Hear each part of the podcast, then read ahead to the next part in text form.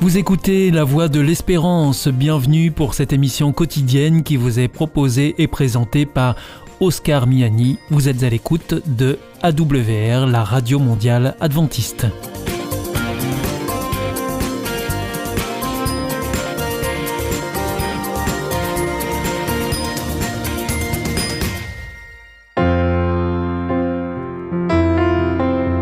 Rencontre autour de la parole, une prédication enregistrée en public en l'église adventiste de Collonges-sous-Salève.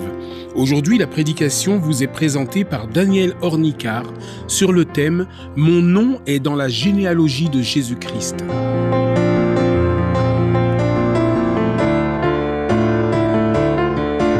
Chers frères et sœurs, chers amis, chers visiteurs, la grande commission de Jésus de la finale de l'évangile de Matthieu, faites les disciples de toutes les nations, est sans doute un des textes les plus connus de, l'évangile de Matthieu et même du Nouveau Testament. Certaines, certains biblistes n'hésitent pas à affirmer que dans ce passage culmine tout l'évangile de Matthieu. Ce texte est si riche euh, qu'on le, qu'on le cite souvent qu'on le cite isolé, souvent sans se trop soucier de ses liens avec le reste de l'Évangile. Pourtant, ce texte, il fournit la clé pour comprendre tout l'Évangile. Il y a des films qui commencent par une scène, une courte séquence qui termine le film. Quand un spectateur verra de nouveau cette, cette scène à la fin du film, il mieux comprendra son sens à la lumière de ce qu'il a vu. Vu au début du film, cette scène finale ne lui dit pas grand-chose. Il la comprendra après avoir vu tout le film. Et je vous invite euh, à découvrir l'essence de la grande commission de Jésus, faites les disciples de toutes les nations, à la lumière ce qui est raconté à l'échelle de l'évangile de Matthieu et surtout à la lumière ce qui est annoncé tout au début de l'évangile. On a l'habitude euh, de sauter le début du premier évangile euh, car il contient une généalogie, une liste de noms, un texte apparemment pas très attirant pour le lecteur. Mais pourtant, ce début de l'évangile fournit des éléments essentiels pour comprendre la suite du récit et surtout, il permettra de comprendre pourquoi l'évangile même finit par cette fameuse phrase Faites les disciples de toutes les nations. Regardons tout le, euh, tout le premier verset de l'évangile. Matthieu, chapitre 1, verset 1. Dans ce texte, il est écrit le livre des origines de Jésus-Christ, le fils de David, fils d'Abraham. C'est la version Tob. D'autres versions, comme Nouvelle Bible seconde, utilisent la généalogie de Jésus-Christ, fils de David, fils d'Abraham. Ce court verset est très important parce qu'il oriente le lecteur au contenu même du récit. Ce verset est comme un titre d'un ouvrage, un titre qui annonce le contenu. Le mot grec qu'on traduit ici par le mot les origines ou la euh, euh, généalogie a plusieurs significations. C'est le mot genesis. Et il peut signifier une généalogie, une origine, une histoire. L'appellation du premier livre de la Bible, la Genèse, provient du même mot. Lecteur du premier évangile sera informé dès le début que ce qu'il va lire, il lira l'histoire de Jésus, le Messie, le fils appelé fils de David et le fils d'Abraham. Vous savez, euh, le premier destinataire de l'évangile de Matthieu, il vit dans les années 70 du premier siècle. Donc quelques décennies après euh, ce ministère euh, de Jésus terrestre qui se terminait dans les années 30. Donc il y a des, dizaines des années qui sont passées et il euh, il vit pas en Judée, il vit probablement quelque part en Syro-Palestine. Et il a entendu parler de Jésus de Nazareth, euh, un peu de, quelques témoins, mais il a l'occasion d'apprendre quelque chose sur, la vie, sur le euh, ministère de, Jésus de Nazareth, le Messie, la personne euh, qu'il attendait à cette, à cette époque. Livre des origines de Jésus-Christ, fils d'Abraham, fils de David. Livre des origines ou une généalogie. Matthieu a choisi intentionnellement cette tournure, livre des origines, car elle est connue à son lecteur d'ailleurs dans la Bible. L'expression le livre des origines va convoquer dans son mémoire un endroit de la Bible où ce mot ou cette expression est utilisée pour la première fois. Elle est utilisée euh, pour la première fois dans le livre de Genèse, chapitre 5, verset 1. Voici le livre de famille d'Adam. Ce verset, si vous trouvez ce verset, il dit, Voici le livre de famille d'Adam. C'est la traduction de version de, la Tobe. Nouvelle Bible seconde traduit par c'est la généalogie d'Adam. Comme Matthieu va raconter la généalogie de, de, Jésus de Nazareth, l'auteur de, de, Genèse va raconter, euh, raconter dans le chapitre 5 la généalogie d'Adam. Mais si, ce qu'on peut remarquer, c'est très intéressant, que le chapitre 5 commence par mentionner d'Adam, mais le texte qui suit se focalise sur les descendants d'Adam, sur Seth, Lamech et Noé. Donc, ce livre des origines d'Adam, son généalogie, sa généalogie, va contenir l'histoire de des descendants d'Adam, de, de ses enfants et leurs enfants. Peut-être, vous l'aviez déjà remarqué, tout livre de Genèse est structuré par les généalogies. En hébreu, ce mot, euh, c'est toledot, littéralement enfantement. Par exemple, à la fin du chapitre 11, au verset 27, il est dit, voici la généalogie de Terach. Mais ce qui suivra, c'est l'histoire de ses descendants particulièrement euh, histoire, celle d'Abraham, le, cycle d'Abraham qui, continue. Au chapitre 37, de nouveau, cette, euh, cette phrase est utilisée. Voici la généalogie, cette fois-ci de Jacob. Mais c'est pas de Jacob qu'on va parler. On va parler dans ce qui suit de ses fils, de ses descendants, toute la séquence qui euh, suivra parlera des fils de Jacob, notamment de, Joseph. Pour le lecteur premier de l'évangile de Matthieu, l'expression la généalogie de quelqu'un annonce non seulement la généalogie, sa généalogie en aval, mais annonce la suite de l'histoire en amont, comment elle euh, continue dans, ses descendants, dans la famille de la personne concernée. L'évangile de Matthieu au verset, euh, euh, l'évangile de Matthieu dans, au premier chapitre, au verset 16, annonce la naissance de Jésus. Chapitre 1, verset 11, au verset 16, Jacob engendra Joseph, l'époux, de Marie, de laquelle est né Jésus, qu'on appelle Christ. Mais euh, après, cette lecture attend d'apprendre comment continue cette histoire dans ses descendants, dans sa famille. Jésus, voilà, c'est le protagoniste, mais d'après le schéma de ces généalogies dans le livre de Genèse, on attend la suite du récit. Comment cette histoire de Jésus va continuer dans ses descendants? Il se posera la question, le euh, euh, lecteur se posera la question, qui est sa famille? Jésus est né, oui, mais qui est sa famille, qui sont ses descendants? Et cela sera un début de, de la suite de l'évangile de Matthieu.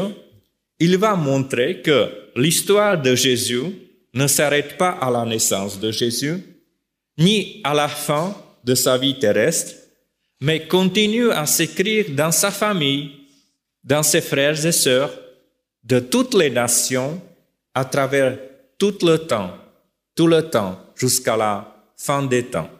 Il est intéressant euh, que Matthieu, dès le premier récit du ministère de Jésus, récit qui rapporte la vocation des disciples, il utilise registre familial. Au chapitre 14, à partir du verset 18, on lit Comme il marchait le long de la mer de Galilée, il vit deux frères, Simon appelé Pierre et André, son frère, en train de jeter filet dans la mer. Avançant encore, il vit deux autres frères, Jacques, fils de Zabédée, et Jean, son frère, dans leur barque avec Zébédée, leur père.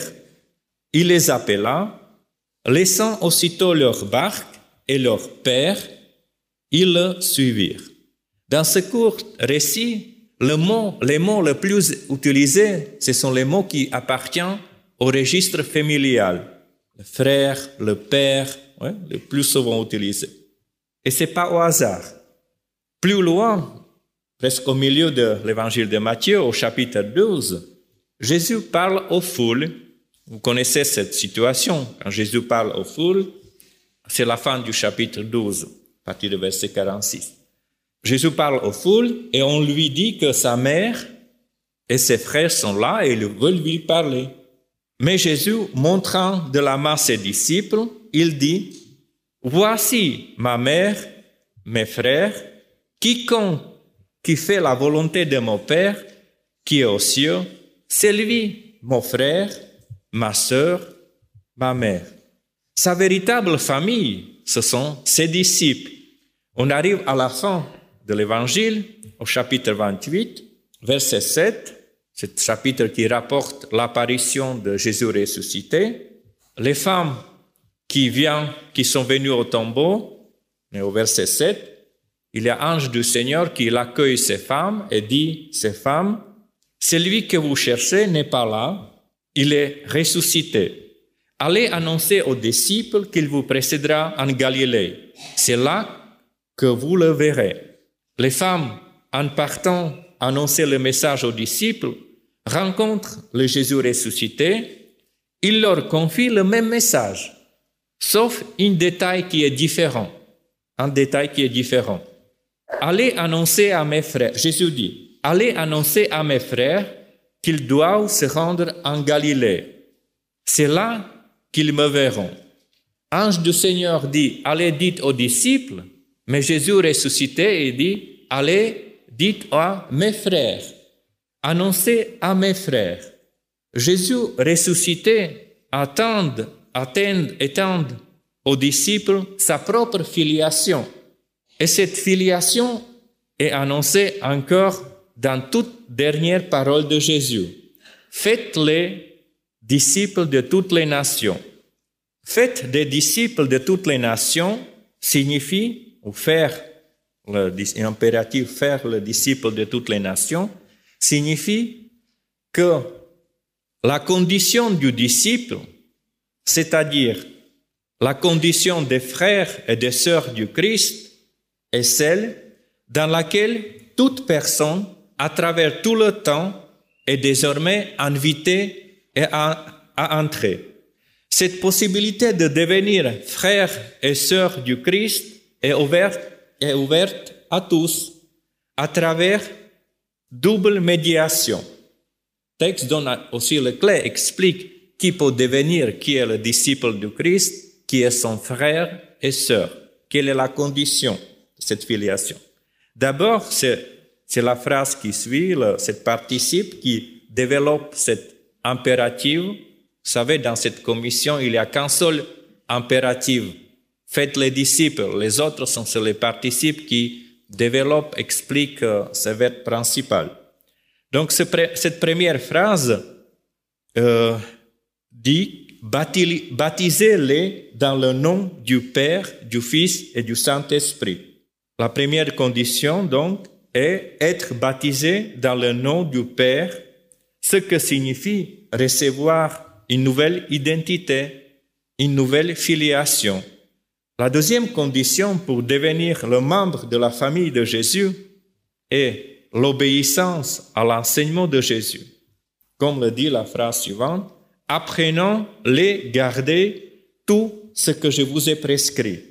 C'est-à-dire si notre vie et euh, si nous conformons notre vie à ce que Jésus a enseigné et vécu, nous devenons les frères et sœurs du Christ. Si nous apprenons dans notre vie le schéma du Christ, dans notre agir, dans notre être, la raison pour laquelle Matthieu a placé cette grande commission à la fin de l'évangile était pour montrer que l'histoire de Jésus continue à s'écrire. Chacun peut faire partie de cette histoire. Les premiers destinataires de l'évangile qui vivaient dans les années 70 du premier siècle en Syro-Palestine, mais elle est aussi valable pour nous aussi, nous qui vivons au XXIe siècle en Europe. Chacun a à sa disposition ce privilège de faire partie de la généalogie de Jésus, de l'histoire de Jésus, qui a son but, qui montre, qui converge vers la parousie, à l'avènement de Jésus et de son royaume. Cette grande commission nous concerne, nous, aujourd'hui, nous aussi. Elle est d'actualité pour nous aujourd'hui. D'abord parce qu'elle part parle de notre identité. Nous sommes frères et sœurs du Christ et les enfants du Père, membres de la famille spirituelle de Jésus. Et cette filiation ne dépend pas de notre statut social, de nos diplômes, de nos emplois, de notre état de santé. Oui, cette commission, grande commission, elle nous rappelle notre identité, qui nous sommes. Deuxièmement, elle est porteuse de l'espérance de l'avenir, car elle est orientée vers le retour du Christ. Faites les disciples jusqu'à la fin du temps, c'est-à-dire jusqu'à mon retour. Cette expression jusqu'à la fin euh, du, temps, on le retrouve dans le discours eschatologique de Jésus, quand, euh, les disciples euh, posent la question quels seront des événements de ton retour, de fin du monde? Jésus explique comment ça va dérouler, les choses qui vont se passer. Et c'est la même expression qui est utilisée. Donc, euh, Jésus fait allusion dans sa mention, dans sa grande commission, cette perspective, l'espérance vers l'avenir. Donc, son retour. Notre vie acquiert une orientation, une orientation, un sens, un but. Finalement, elle nous rappelle notre mission Jésus était présenté comme le fils d'Abraham au début. Jésus, le Messie, fils de David, fils d'Abraham. Abraham a reçu de Dieu un projet, une mission, d'être la bénédiction pour toutes les nations. Il devait accomplir ce projet initial de Dieu, bénir de l'humanité, le projet qui a échoué à l'Éden. Mais Dieu n'a pas renoncé à ce projet, il appelle Abraham de de mettre en place ce projet, il lui a confié cette mission, bénir de l'humanité. Les descendants d'Abraham, que nous, nous le sommes aussi à travers notre filiation au Christ, nous sommes appelés, nous aussi, perpétuer cette mission. Nous avons vu comment dans la vie de Jésus de Nazareth, le fils d'Abraham, cette bénédiction s'est répandue sur toute l'humanité. Comme Abraham, et après Jésus, nous aussi, nous sommes appelés par Dieu à accomplir son projet. Amen. C'était Rencontre autour de la parole, une prédication de Daniel Ornicard, une émission proposée en partenariat avec l'Église adventiste de Collonges-sous-Salève.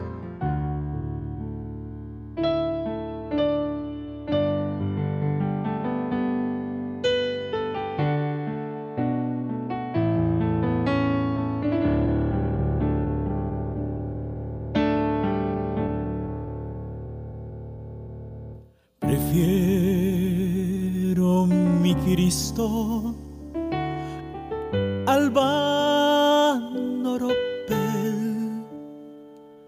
Prefiero su gracia a riquezas sin fin, a casas y a tierras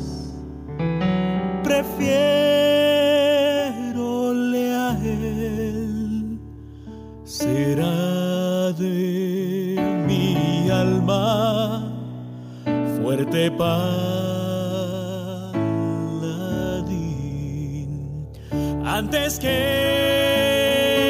se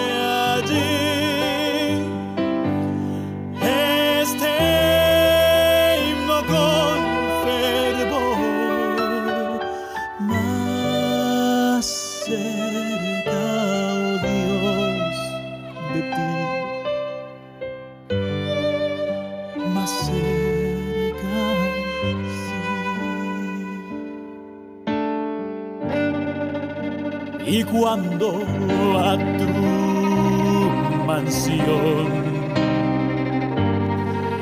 Me llevarás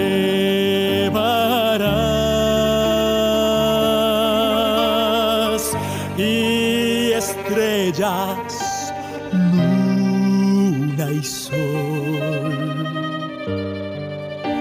Yo dejé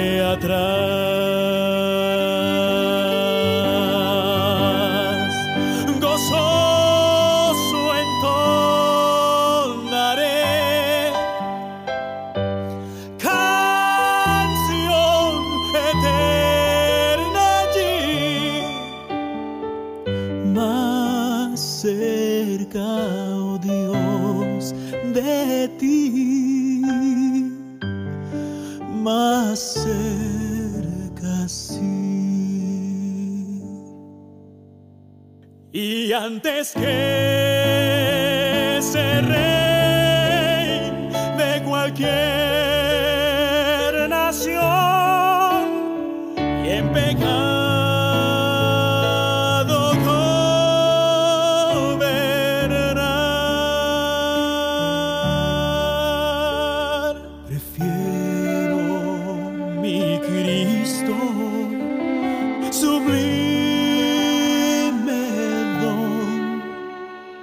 cual el mundo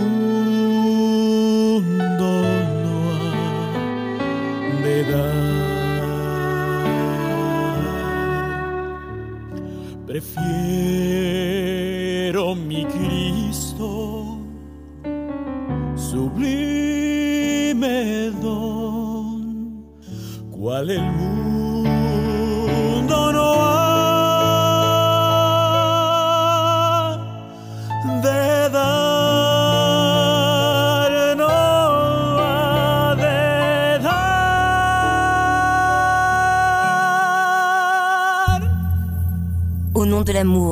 Est-ce un nouveau film Non, c'est le nouveau cours de l'IEBC. IEBC Oui, l'Institut de l'étude de la Bible par correspondance. Tu vas sur le site www.iebc.org et tu découvres tous les cours gratuits. Tu as raison. Au nom de l'amour, ça vaut la peine. Ce cours m'a vraiment interpellé. www.iebc.org